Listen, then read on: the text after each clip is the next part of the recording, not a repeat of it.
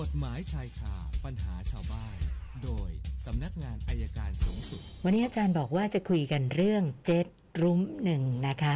สัญญาณจากผู้ตรวจการอายการสำนักงานอายการสูงสุด อาจารย์ปอระเมศวร์อินทรชุมนุมมาแล้วค่ะ สวัสดีค่ะอาจารย์ สวัสดีครับคุณสนันครับ เชิญค่ะ แรกทีแรกเขาว่าจะเอาเรื่องกองทุนประกันภัยแล้วค่ะพอดีน้องที่ติดต่อมาอยากฟังเรื่องเจ็ดกลุ่มหนึ่งอ๋อค่ะกลุ่มหนึ่งครับสักกว่า แต่กองทุนประกันภัยจะเป็นประโยชน์มากแต่ไว้บรรจันทร์แล้วกันค่ะ นะครับ คือเจ็ดรุ่มหนึ่งอันที่เกิดขึ้นเรื่องของนายบาสอะไรที่อ่ามีคนมายืนท้าอยู่หน้าบ้านแล้วปาของเข้ามาค่ะนายบาสก็เอามีดออกไปคำถามว่า อันนี้มันทำได้ไหมคำตอบได้ครับได้ คือการที่เขามาก่อเหตุหน้าบ้านนะเดิมเนี่ยมันมีเรื่องทะเลาะกันอยู่ปากซอยนู่นนะเรื่องขับรถขับรถอะไรเนี่ยแล้วเขาก็ขับรถกลับมาบ้านแล้ว เข้าบ้านแล้วก็อยู่เฉยๆ กลุ่มผู้ตายเนี่ย ผู้ตายนี่ไม่ได้มีเรื่องอะนะมีอยู่คนหนึ่งเขาไปชวนกลุ่มผู้ตายเนี่ยมาแปดคนค่ะ เจ็ดคนประมาณ มาจอดรถถามหาว่าอ่าในบ้านในบ้านอยู่หลังไหนอะไรอย่างไหนนะครับ เสร็จแล้วก็พอรู้ว่าบ้านอยู่หลังนี้ปั๊บก็ปาของเข้าไป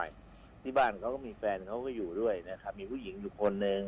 แล้วก็ตัวเขาอยู่เขาก็ไม่ได้ออกมาทีแรกนะจนกระทั่งปาของเข้าไปเขาก็ออกไปคว้ามีดออกไป สองด้ามเลยมีดสปาต้ากับมีดสั้นออกไป ค่ะ ก็ออกไปถึงพอโผล่ไปหน้าบ้านก็ถูกก้อนอิฐปาหัวก่อนเลย อืมนะครับ เขาก็ไล่คำถามไอ้การที่เขาทำอย่างเนี้ยถามว่ามีสิทธิ์ทำไหมคำตอบมีครับเป็นการป้องกันป้องกันตนเองและทรัพย์สิน ค่ะ เนื่องจากกลุ่มผู้ตายเนี่ยมากันเจ็ดแปดคน แล้วก็แล้วก็ปาสิ่งของเข้ามาในบ้าน อันนี้เป็นความผิดฐานบุกรุก คือรบกวนการครอบครองอันเป็นปกติสุขของเขา มากันตั้งเจ็ดแปดคนเนี่ย เป็นข้อหาร่วมกันบุกรุกนะครับ โทษจำคุกไม่เกินห้าปีปรับไม่เกินหนึ่งแสนบาท อันนี้กลุ่มกลุ่มที่มานะครับ เอาละทีนี้ตำรวจเขาก็ตั้งข้อหาไปผมก็ยังไม่ค่อยเห็นด้วยเท่าไหร่ตั้งข้อหาว่าข้อหาแรกคือมีอาวุธมีอาวุธมีดติดตัวไปในเมืองเลยโดยไม่มีเหตุอันควรคำถามอะมันไม่มีเหตุอันควรหรือมันมีเหตุอันควร คนมาเจ็ดแปดคนมาหาเรื่องจะมาบอกว่ามาเคลียร์เลยครับ ออกไปเจ็ดแปดคนจะมาหาเรื่องเนี่ย ไม่ไหวนะตัวเปล่าๆก็คงถูกกระทืบก่อนนะครับค่ะเขาก็ถือมีดออกไป แล้วก็โดนปาหัว ทีนี้นะครับ กระบวนการของการป้องกันตัวมันก็เกิดขึ้นไปไล่ออกจากบ้านออกไปได้หน่อยหนึงเข้าเลี้ยวซอยไปก็เจออีกเจ็ดแปดคนเข้ามาลุม ทีนี้ก็เลยฟันกันค่ะ บางคนก็ถูกบาดเจ็บบางคนก็ถึงตายนะครับ ในในบาสเองนี่ก็โดนพอสมควรไอ้กรณีอย่างเนี้ยคำถามแรกก่อนนายบาสมีความผิดไหมการกระทำของนายบาสเนี่ย ครบองค์ประกอบความผิดแล้ว องค์ประกอบความผิดแต่ผมไม่แน่ใจว่าเจตนาฆ่าหรือเปล่า เพราะว่าไอ้การชุลมุนดูจากภาพคลิปนะครับ อย่างน้อยเนี่ยทำร้ายร่างกายไปให้พูดถึงแก่ความตายละแต่เจตนาฆ่า288หรือไม่นี่ไม่แน่ใจ แต่290เนี่ยโดนแน่290เนี่ยโทษ15ปีค่ะคำถามที่สองเมื่อเป็นอย่างนั้นแล้วเนี่ยเขาก็ทำครบองค์ประกอบความผิดทำต่อสู้กันทำให้ผู้อื่นถึงแก่ความตาย เขาต้องรับโทษไหม กฎหมายในมาตรา 68 บอกว่าบุคคลทุกคนมีสิทธิ์ที่จะป้องกันตนเอง ถ้ากระทำพอสมควรแก่เหตุเพื่อหยุดยั้งพยันตรายที่จะถึงแก่ตัวเอง ถ้าเป็นอย่างนั้นนายบัสไม่มีความผิดนะครับ ไม่ใช่ไม่ต้องรับโทษไม่มีความผิดนะครับ ทุกคนมีสิทธิ์ป้องกันตนเองเอาละแต่ถ้ากระทำไปเกินสมควรแก่เหตุเห็นว่าเขาล้มแล้วไปแทงเขาอีกแทงเขาซ้ำจนเขาตาย กรณีอย่างนี้ถือว่าเกินสมควรแก่เหตุ เกินสมควรแก่เหตุก็เป็นความผิดฐาน ทำร้ายร่างกายเป็นผู้ถึงแก่ความตายนะครับ แล้วก็การจะลงโทษน้อยกว่าที่กฎหมายกำหนดเท่าไหร่ก็ได้ อันนั้นก็เป็นอีกเรื่องหนึ่งนะครับ เรื่องหนึ่งเอาล่ะก็เหมือนกับกรณีของลุงวิศวะปืนกับมืดกับมกับหมัดเนี่ยมันไม่เหมือนกันไม่ค่ะสมดุลกันศาลก็บอกว่าเกินสมควรแก่เหตุแต่เรื่องของลุงวิศวะศาลเห็นว่าสมควรรอการลงโทษนั่นคือคนละประเด็นกัน ทีนี้ตรงเนี้ยถ้าเกินกว่าเหตุก็โอเค ลงโทษแต่ถ้าเท่าไหร่นี่ผมไม่ทราบนะครับ แล้วก็ประการถัดมาถ้าเรามองถ้าเรามองว่าหลังจากป้องกันตัวแล้ว เกิดมีอารมณ์เป็นการบันดาลโทสะก็เหมือนกันศาลลงโทษน้อยกฎหมายกำหนดเท่าไหร่ก็ได้ เรื่องนี้เป็นข้อเตือนใจว่าจริง ๆ แล้วเนี่ย ฝั่งนู้นเนี่ยฝั่งเจ็ดแปดคนเนี่ยตายไปสองยังเหลืออีกหกคน ก็ยังไม่ได้ตั้งข้อหา ที่จริงหกคนนั้นต้องโดนข้อหาบุกรุกหนึ่งละสองร่วมกันทำร้ายร่างกายผู้อื่นแล้วรู้สึกในบ้านในแขนหักก็โดนทำร้ายร่างกายสาหัส ก็เป็นอุทาหรณ์เตือนแก่สังคมนะครับ ถ้าจะไปเคลียร์กันจะไปพูดกันอย่างที่ฝั่งนู้นเขาพูดเนี่ย ก็คงไปสักคนสองคนแล้วไปเคาะประตูเรียกมาคุยนั่นนะสิพาฮะเปิดไปแล้วไปหาเนี่ยเอาของเข้ามาปาในบ้านเนี่ยผมว่าไม่ได้ไปเคลียร์หรอกค่ะนะครับ ก็แต่เรื่องนี้น่าสนใจ เรื่องนี้ที่ผมสนใจเพราะว่าสังคมให้ความสนใจไอ้การที่ไปก่อเหตุร้ายกับคนอื่น แล้วจะอ้างว่า ถ้าฝ่ายนู้นไม่ออกมาจากบ้านก็คงไม่มีเรื่องถูกมั้ง คือมันต้องถามกลับไป ถ้าฝ่ายค่ะ คุณไม่มาก่อเรื่องเนี่ยมันก็ไม่ไม่มีเรื่องนะเออเนี่ย ผมอยากให้คิดตรงเนี้ยคือเพื่อฝ่ายของคนที่สูญเสียก็พูดอีกแบบหนึง่งผมบอกอยากให้มองให้ครบทุกมิติ แล้วจะเราจะเข้าใจว่าจริง ๆ แล้วเนี่ย ต้องใจเย็นต้องตั้งสติ พวกหัวร้อนทั้งหลายเนี่ยพอได้แล้วนะครับ ผมว่าเราอยู่อย่างนั้นดีกว่าฝากเป็นข้อคิดสังคมสำหรับวันศุกร์นี้แหละครับค่ะเต็มคุณสุนันท์เลยครับเมื่อวานน้ำท่วมไหมคุณสุนันท์โอ้โหเละเทะเลยค่ะ เมื่อวานนี้ค่ะอาจารย์โอ้นะกลับรถบ้านเมื่อวานสองชั่วโมงครึ่งอยู่บนถนนกันนานๆ ทั้งนั้นเลยเมื่อวานนะคะ มาเริ่มที่คุณสุรศักดิ์ค่ะอาจารย์บอกว่านะการที่เจ้าหน้าที่ของรัฐปฏิบัติหน้าที่ แล้วทำให้พี่น้องประชาชนจำนวนมาก ได้รับความเดือดร้อนเนี่ยนะคะเขาสงสัยว่ากรณีแบบนี้เนี่ยเราฟ้องคดีกับศาลปกครองได้ไหมคะ ได้ครับได้คือถ้าเจ้าหน้าที่ทำนะครับ ไม่ถูกต้องตามขั้นตอน แล้วผิดเหมือนเหมือนที่เราดำเนินดำเนินคดีถ้าทำไม่ถูกต้องตามขั้นตอนก็เป็นการปฏิบัติหน้าที่ไม่ชอบ และทำให้เกิดความเดือดร้อนแก่ชาวบ้าน แล้วเจ้าหน้าที่ต้องรับผิดก็ฟ้องศาลปกครองว่าในความรับผิดทางละเมิดของเจ้าหน้าที่ครับ ค่ะ ท่านต่อไปคุณธนงศักดิ์บอกว่าไปจองห้องชุดของการเคหะกำหนดผ่อนดาว 2 ปีนะเริ่มมาตั้งแต่ปี 60 นะคะ มาจนถึงวันนี้เนี่ย คือ 4 ปีกว่าแล้วนะเขาบอกว่า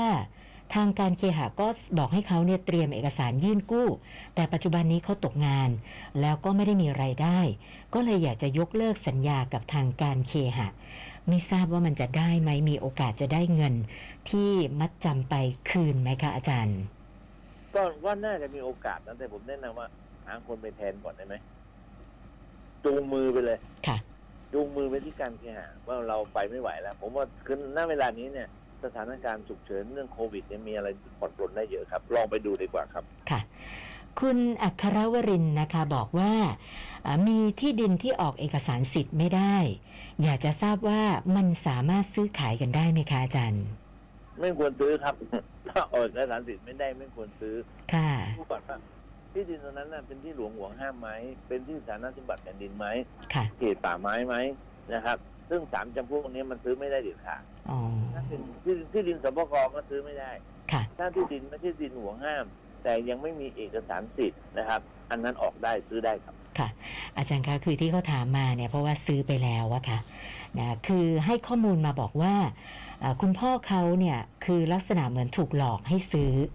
นะคะก็เลยอยากจะทราบว่าไอ้การที่เราซื้อด้วยความเข้าใจผิดเนี่ยมันสามารถแจ้งความดำเนินคดีได้ไหมคะ คงไม่ได้มั้งครับ ตรงนี้นะว่าเราถูกหลอกเนี่ยมันคงไม่ได้หรอกมันมันอาจจะนานเกินไปหรือเปล่ามันถ้าถ้าเป็นช่อโกงมันก็ต้องต้องแจ้งความร้องทุกข์ภายในสามเดือนค่ะ นับแต่วันทราบแต่ที่ตอนซื้อที่ดินตอนนั้นเนี่ยบอกก็จะผิดคงอ้างไม่ได้เพียงแต่ว่า ถ้ามันเป็นที่ป่าไม้เราก็ไม่ต้องรับโทษครับค่ะ ท่านต่อไปนี้ก่อนหน้านี้เคยปรึกษาอาจารย์ ชื่อคุณปอรมินทร์นะคะเอ่อเรื่องที่ไปค้ำประกันรถยนต์ให้คนอื่นนะเหตุการณ์ก็เกิดประมาณ 8 ปีที่ผ่านมา นะคะแล้วก็มีหมายบังคับคดีมาบ้านที่ต่างจังหวัด จะยึดที่ดินนะคะซึ่งเป็นที่ดินของครอบครัว แต่ว่ามันมีชื่อเขาร่วมอยู่ในที่ดิน ไปขายทอดตลาดนะคะคือหลังจากที่ปรึกษาอาจารย์เนี่ยอาจารย์แนะนำว่าให้ไปไกลเกลี่ยกับทางกรมบังคับคดีเขาก็ไปนะคะปัญหาเกิดอีกล็อกหนึ่งค่ะอาจารย์ก็คือว่าครับหลังจากไปไกลเกลี่ย แล้วก็จ่ายเงินให้กับกรมบังคับคดีเอ่อวางเงินไป 35,500 บาท นะผ่านมาหนึ่งเดือน ปรากฏว่าล่าสุดเนี่ยกรมบังคับคดีโทรมาแจ้งว่า เขาจะต้องไปจ่ายเพิ่มอีก 50,000 บาทนะคือก่อนหน้านี้ที่ 35,500เนี่ยเจ้าหน้าที่คิดเงินผิดนะคะแล้วบอกว่าถ้าไม่ไปจ่ายอีก 50,000 จะอายัดที่ดินขายทอดตลาดอีกรอบปัญหาก็คือ ไม่มีห้าหมื่นจะไปจ่ายให้แล้วอะค่ะอาจารย์ทำยังไงดีอะคะคือมันต้องดูหนี้ตามคำพิพากษาก่อนหรือเปล่าถ้าคิดผิดอย่างนี้มันชาวบ้านเสียหายมันจะยึดผมว่า ร้องให้ศาลร้องให้ศาลหยิบหยิบเรื่องนี้ขึ้นมาพิจารณาค่ะ ดีกว่านะครับ ว่ามันเท่าไหร่แน่นอนนะแล้วว่าจะไปทำความตกลงกับเจ้าหนี้อีกทีหนึ่งว่าจะจ่ายกันที่เหลือมีหนี้เหลือหรือเปล่าแล้วเหลือจะจ่ายยังไง อย่างนั้นดีที่สุดครับค่ะเจ้าพนักงานบังคับคดีก็ไม่มีสิทธิ์ไปนั่งขู่เขาหรอกถ้าตัวเองทำผิดคำนวณผิดนะนะอ๋อลองค่ะดูนะครับลองดูอาจจะยื่นคำร้องที่ศาลหรือค่ะประการที่สองอาจจะคุยกับเจ้าหนี้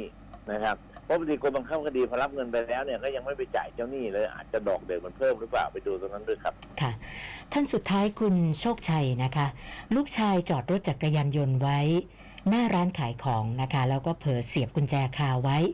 นะปรากฏว่ามีคนกำลังจะมาขโมยรถนะคะ ลูกชายซื้อของเสร็จออกมาพอดีนะคะ วิ่งตามวิ่งตาม แล้วถีบรถล้มเลย ปรากฏว่าคนที่มาขโมยเนี่ยนะขาหัก ก็เลยอยากจะทราบว่าเหตุการณ์ลักษณะแบบเนี้ยลูกชายเขาจะมีความผิดอะไรไหมต้องรับผิดชอบขโมยที่ขาหักไหมคะเนี่ย ไม่ผิดครับขโมยเนี่ยจริง ๆ เอารถไปเนี่ยไม่รู้ห่างไปสักกี่เมตรแล้วนะค่ะ จริงๆเนี่ยมันมันไม่ใช่พยายามลักทรัพย์แล้วนะครับ ค่ะมันลักแล้วนะอันนี้ก็กลายเป็นลักทรัพย์แล้วอ๋อค่ะนั่นตัวมันน่าจะหักไปเลยไอ้คนที่ขโมยอะค่ะ ที่จริงแล้วเนี่ยนะไม่ต้องรับผิดครับ แล้วรถเราล้มรถเสียหายเนี่ยเขาต้องรับผิดชอบรถเราด้วยครับ ค่ะ วันนี้เพิ่มมาอีก 5คำถามนะคะ รวมกับเมื่อวานก็เป็น 1,266คำถามแล้วค่ะอาจารย์ หนึ่งสองหกหกโอเคค่ะ เดี๋ยววันจันทร์นะครับท่านท่านผู้ฟังครับฝากคุณสนันด้วยค่ะ ผู้ฟังครับ วันจันทร์เนี่ยจะพูดเรื่องกองทุนประกันภัยหรือกองทุนประกันชีวิตผมไม่แน่ใจเป็นเรื่องกองทุนประกันนี่แหละค่ะ มาคุยกันว่าท่านที่ทำประกันแล้วนะครับ ประกันชีวิตแล้ว แล้วยังไม่ได้รับเงิน หรือกรมธรรม์ขาด ค่ะ แล้วไม่ไปรับเงินที่เหลือ เขามีสิทธิ์จะรับวันเนี้ยมีเงินอยู่ประมาณเกือบพันล้าน โอ้ที่ยังค้างอยู่ที่กองทุนเนี่ยนะคะ รอจ่าย โอ้ ไม่มีคนไปรับนะ แต่ไม่มีคนไปรับ ค่ะ คนอยู่ประมาณล้านคนที่อืมผมคุยกันมา ค่ะ เพราะมันวันจันทร์เนี่ยเราจะมาช่วยกันตามหาคนล้านก็ไปรับหนึ่งพัน ไปรับเงินหน่อย ค่ะ ค่ะ วันนี้ขอบคุณมากค่ะอาจารย์ สวัสดีครับ สวัสดีค่ะ อาจารย์ปอระเมศวร์อินทระชุมนุมค่ะ กฎหมายชายคา